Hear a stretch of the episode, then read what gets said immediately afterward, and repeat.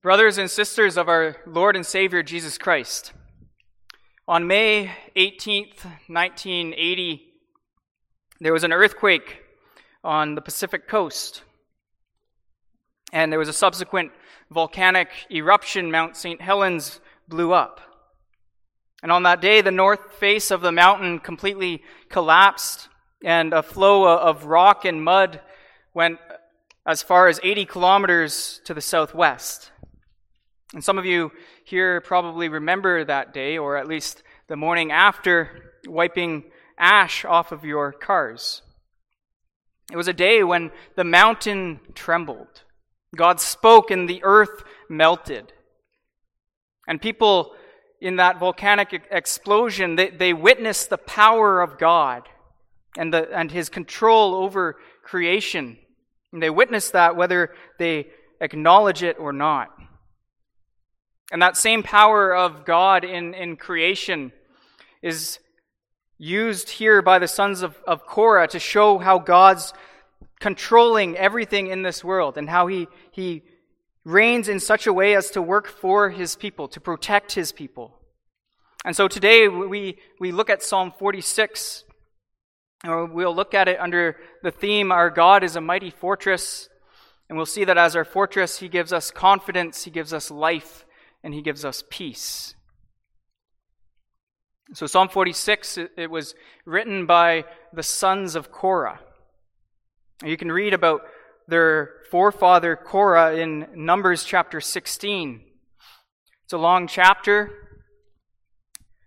You might find it interesting to read later tonight, but in, in brief, their forefather led a, a rebellion against Moses and Aaron. They rebelled against God's appointed leaders. And as a punishment for their rebellion, God opened up the earth, and Korah and his followers were swallowed up in what was basically a massive sinkhole. And, sorry.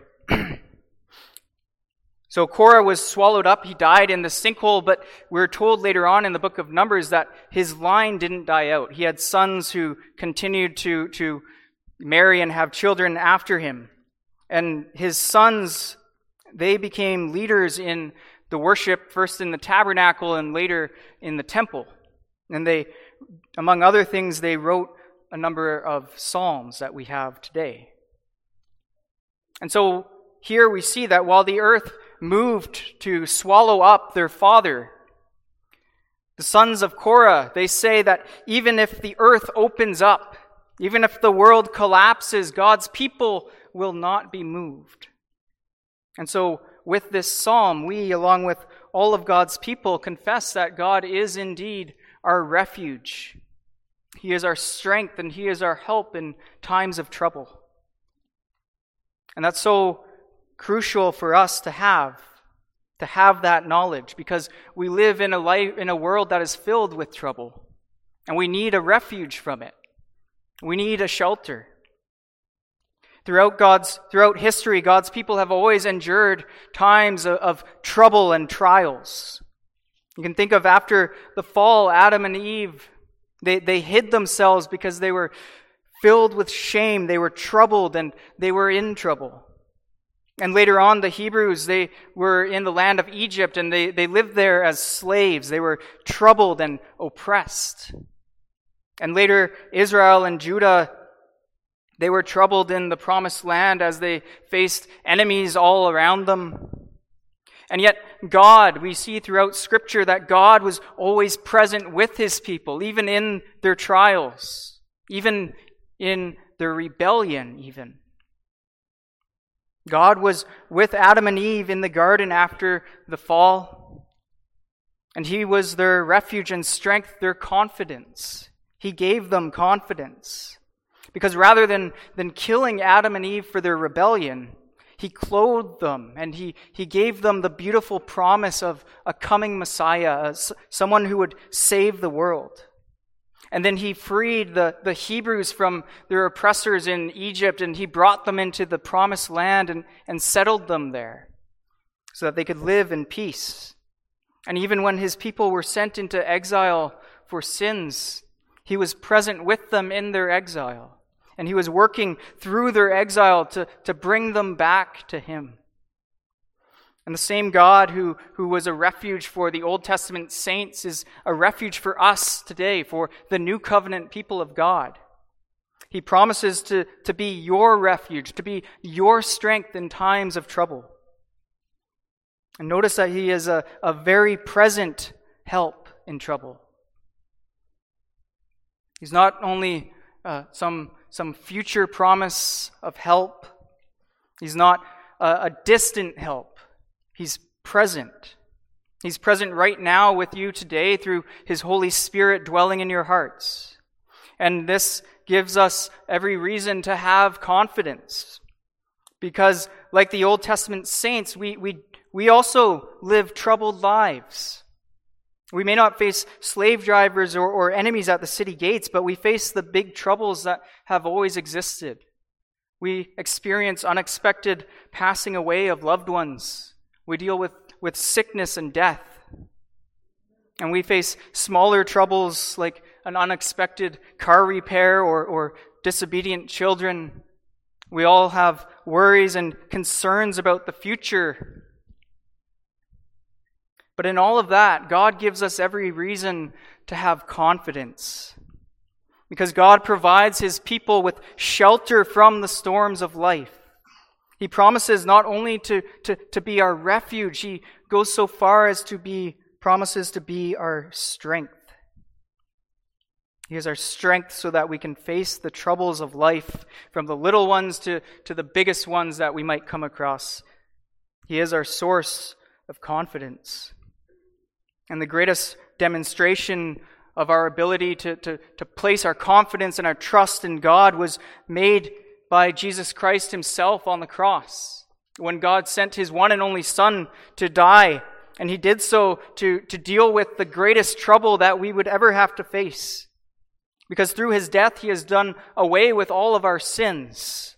And if God is great and gracious enough to deal with the, the, the sins that separate us from, from him, if he was great and loving enough to do that while we were still enemies of God, then we can have every we have every reason to be confident that he is big enough and he is willing and he is loving enough to help you and strengthen you in whatever trouble you might be facing today.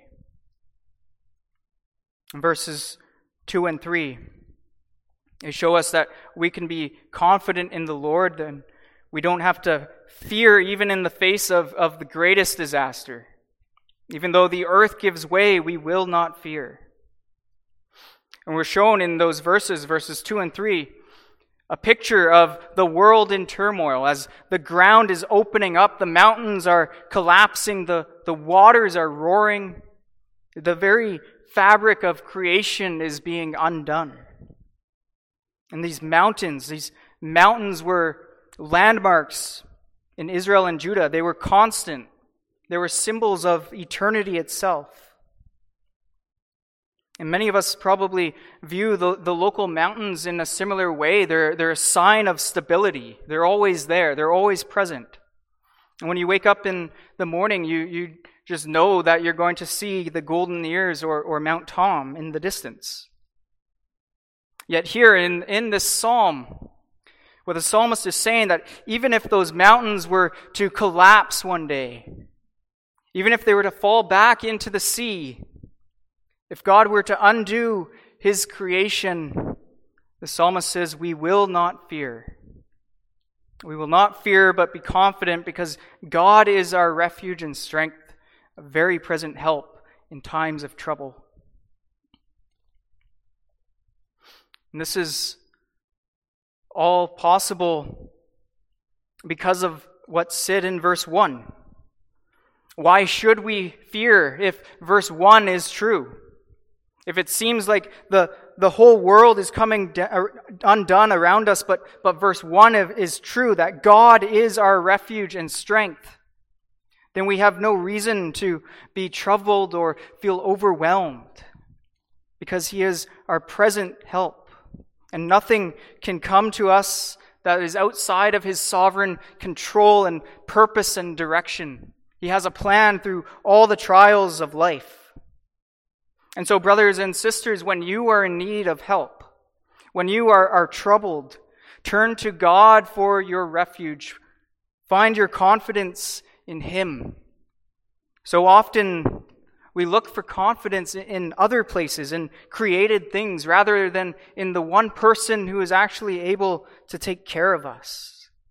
And we, the, the, the, children of God, we have this amazing privilege of being able to, to flee to God, to run to our Heavenly Father with our cares and concerns.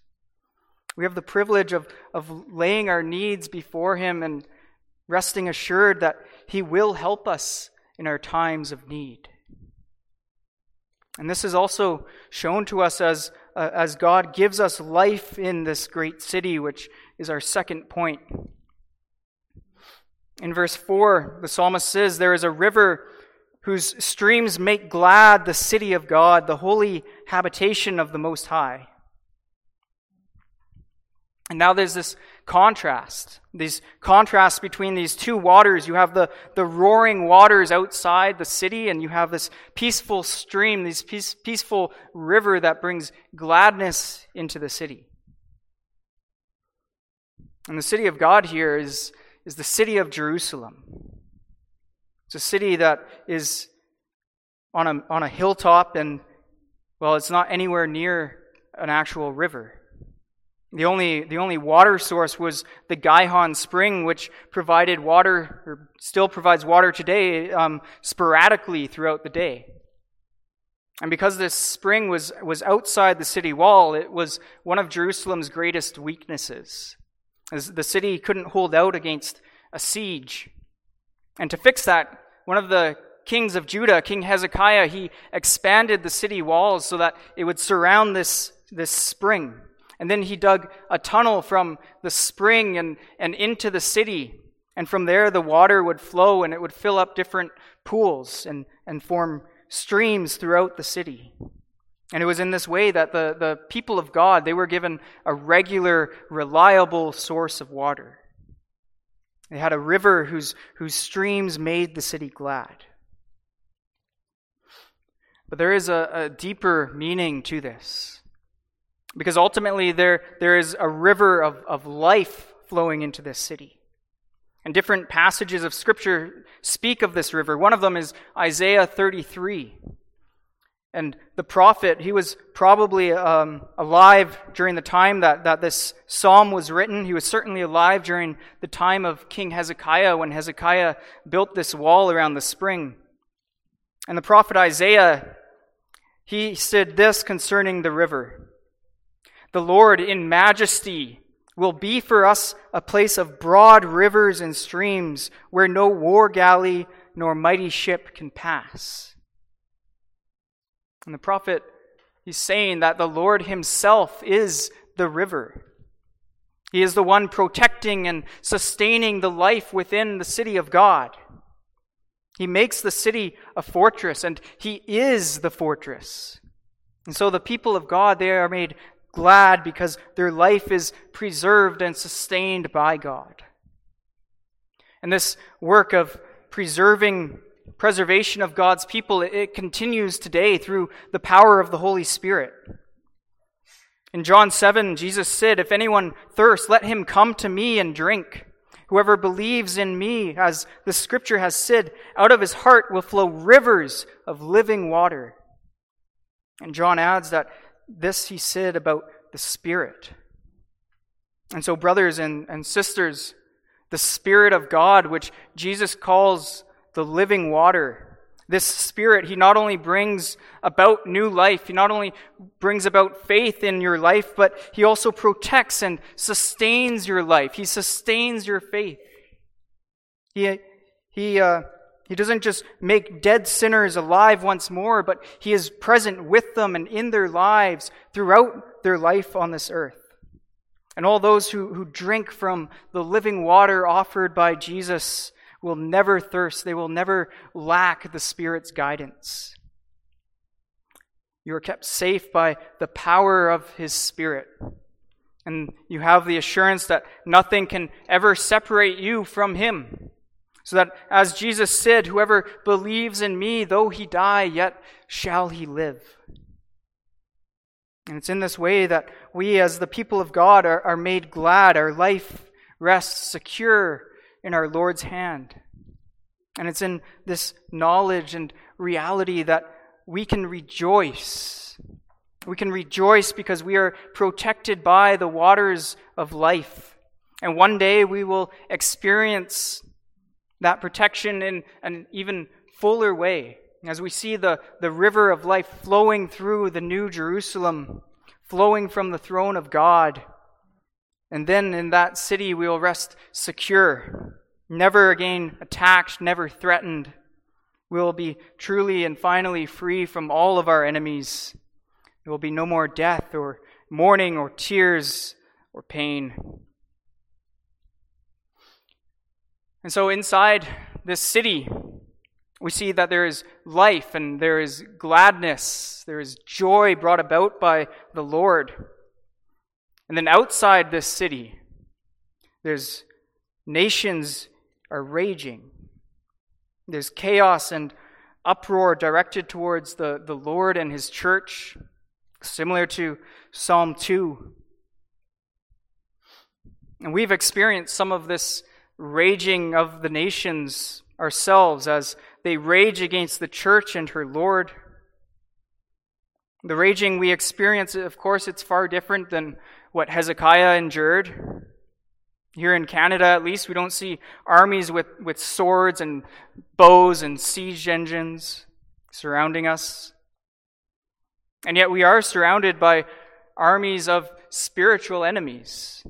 Satan continues to look to devour the church, to create division within the church, to bring about her, her death and her downfall. And sometimes we can feel like Jerusalem must have felt like when it was under siege. We can feel like the odds are completely stacked against the church, and as if we can never prevail against the world but God defended Jerusalem in ancient times. He defended his church back then, and he continues to defend his church in different ways today. And so he speaks, and the kingdoms are, are tottering. The nations are raging, the kingdoms totter. He utters his voice, the earth melts. So, just as the mountains are pictured as, as falling into the sea, now the psalmist speaks of kingdoms collapsing, falling apart. And this has been true throughout history. Nations, they rise and they fall. They're there, and one day and the next day they're conquered by someone else. Apparently, the, the average civilization lasts around 300 years. We've probably all heard questions about how much longer our own Western civilization will endure before it collapses. But through the rise and through the fall of all these nations, one thing has remained constant. And that is that God has always preserved his church. He has always preserved the life of his people. And all he has to do is speak, and the earth or the world melts the nations collapse. I mentioned earlier that one of Martin Luther's hymns, A Mighty Fortress is Our God, is based on this psalm. And many people have called it the, the battle hymn of the Reformation. It's interesting to, to note, though, that the earliest records we have of this hymn didn't label it a, a battle hymn, but they labeled it a hymn of comfort. Luther wrote this hymn to be a song of, of comfort for God's people, a comfort for the, the struggling and fragile church that he was a part of. He wrote that hymn most likely in 1527 during a time when the fragile church was not only under constant threat from the papacy but they are also dealing with outbreaks of plague. And yet, in the midst of all that, Christ, He continued to gather, defend, and preserve His church. And even as the nations around us turn away from God and even against God, as they oppress God's church, they will never be able to snuff out the life of God's church or his people because the life of God's people is secure in Jesus Christ. And so, as the psalmist says, his church shall not be moved because God dwells within her and he will not be moved. And as believers in Jesus Christ, God dwells within you as well. And by faith, you are brought into and made into a, a fortress, a fortress in which you find eternal life. And so we place our trust and our faith in Him, knowing that we will also not be moved or shaken. And that brings us to how we also have peace within the fortress of God.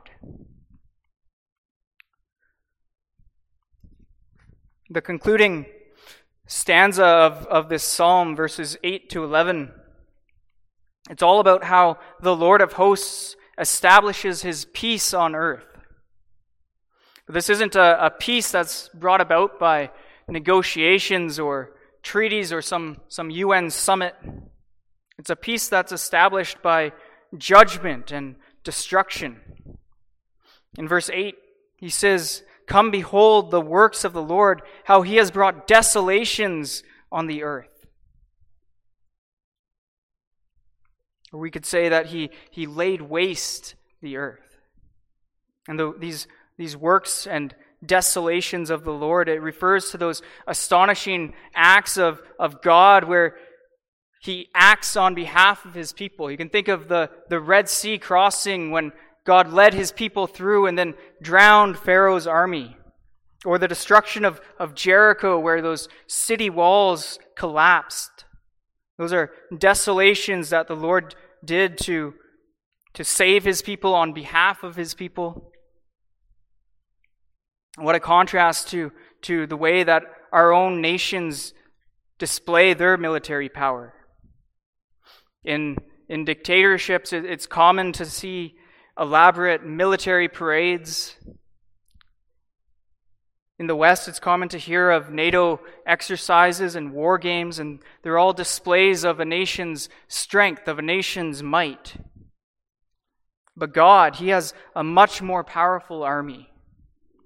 Twice in this psalm, he, He's referred to as the Lord of hosts, the God of, of angel armies. He has all the resources at His fingertips. He has all the power in the world. He speaks and the earth melts. Moreover, God is, is righteous. Nations might wage war for unjust reasons, but God only acts on behalf of his people for just reasons. He acts to, to judge sin at times, or as in this psalm, he acts on behalf of his people, defending them, ensuring that they have peace. And these, these desolations, they, they show just how far God is willing to go to protect his chosen people, and how he, he punishes those who would wage war against him and against his church. As John Knox famously once said, one plus God is a majority because nothing can overpower God. Nothing can overwhelm him. Nothing can break the peace that he promises to his children.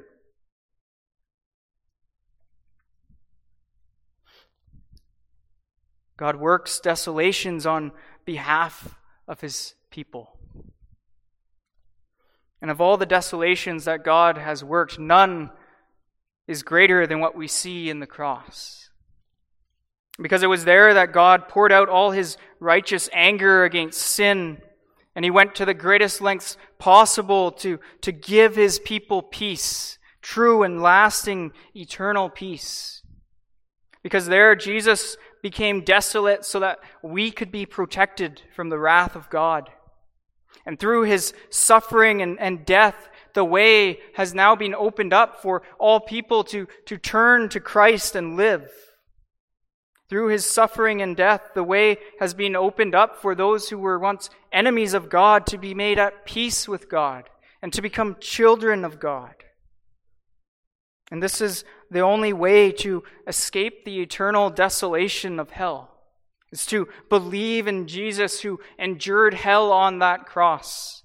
And the only way to have peace is to place your faith in Him. And so see the, the works of the Lord, the desolations that He has wrought, especially at the cross. He's the one who brought us salvation from a threat that is greater than any nation has ever posed. He's the one who has given us this true and lasting peace. And with this knowledge, we, we then look at verse 10. And there we're told, Be still and know that I am God.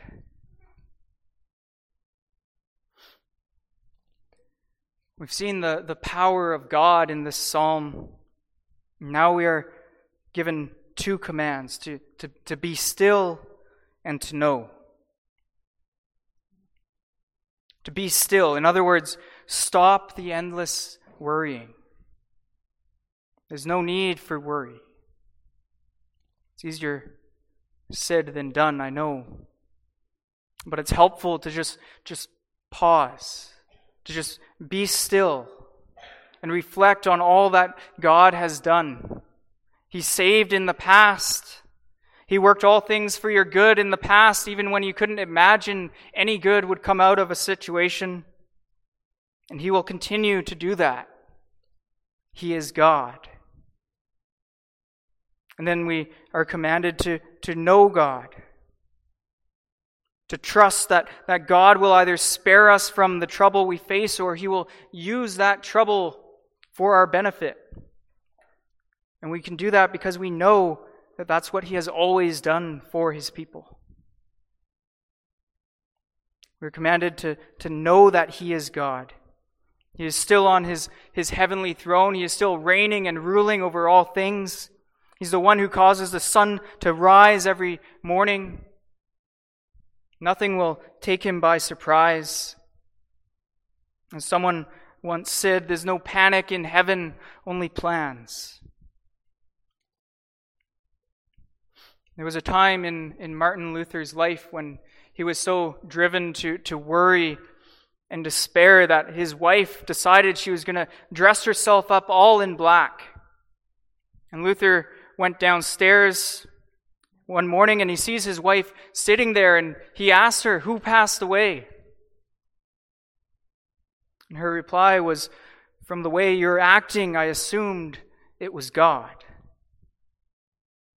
See, Luther needed to be reminded, and, and all of us need to be reminded from time to time that God reigns, that He's still on His throne, that we can trust God's providence that we can believe that He will work all things for our good. Even if we don't see what God's full plan is, we can be still and we can know that He is God. He is our mighty fortress. And He has revealed that nothing can, can overpower or take away the peace that, that He offers. And then finally, God reveals in the closing verses of this psalm that He will be exalted among the nations. He will be exalted in all the earth. And everything in all of history is proof of that. One day, all nations and, and all peoples will bow before Him. They will be forced to, to acknowledge that He is God, that He reigns. And some will bow the knee, defeated in victory, and face God's justice. And others will bow in humble admiration and enter into Christ's rest, Christ's peace, as he says, Well done, good and faithful servant. And the only question that remains, brothers and sisters, is which group you will be in.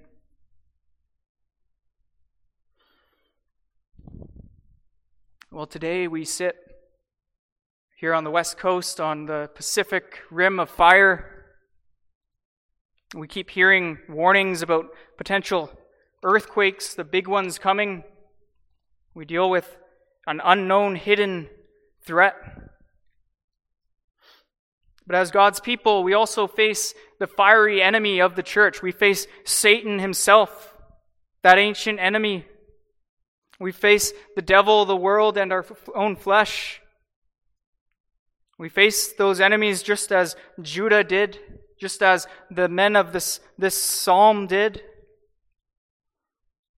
Yet we know that whether we face persecution or distress, we rest secure in God's hands. He is our mighty fortress. And so let this also be our confession. A mighty fortress is our God, a bulwark never failing. Amen.